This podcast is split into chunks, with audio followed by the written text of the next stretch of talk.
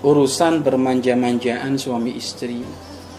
Hal apapun halal dilakukan, yang penting jangan lagi datang bulan. Kalau lagi datang bulan, maka tidak boleh melakukan hubungan suami istri. Namun selain daripada itu adalah halal. Sisi lain dari sini, seorang istri harus cerdas. Jika suamimu pulangnya adalah sebulan sekali, kok ternyata pulang di saat engkau datang bulan, maka bukan berarti kamu mencueki suamimu dengan beralasan karena lagi datang bulan. Oh tidak. Artinya apa?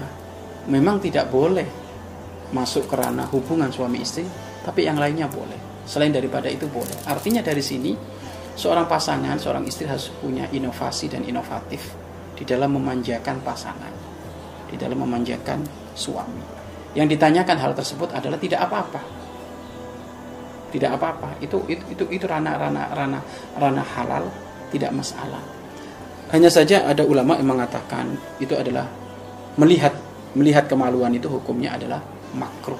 Akan tapi kemakruhan itu jika lo ternyata menjadikan sebab kepuasan bagi sang pasangan, maka lebih mengutamakan kepuasan bagi sang pasangan. Maka tidak apa-apa. Hal tersebut dilakukan tidak apa-apa.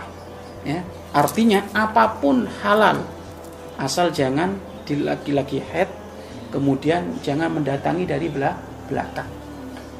Laki head dan mendatangi dari belakang ini nggak benar. Selebihnya daripada itu halal, tidak apa-apa.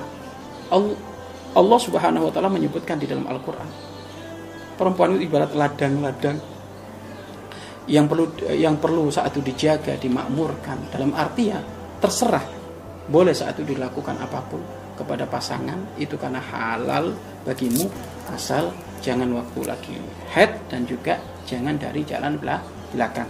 Maka mohon maaf, melihat kemaluan, memainkan kemaluan, jika memang itu adalah pasangan suami istri, maka itu adalah tidak apa-apa, itu adalah halal, halal, halal.